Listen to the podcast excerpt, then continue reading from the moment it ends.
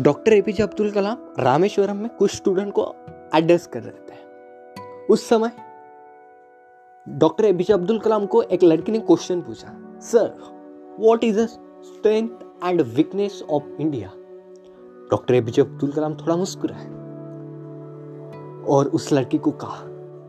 600 million youth of India is the strength of India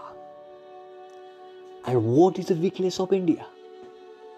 On that, APJ Abdul Kalam said, Journey without vision is the weakness of India.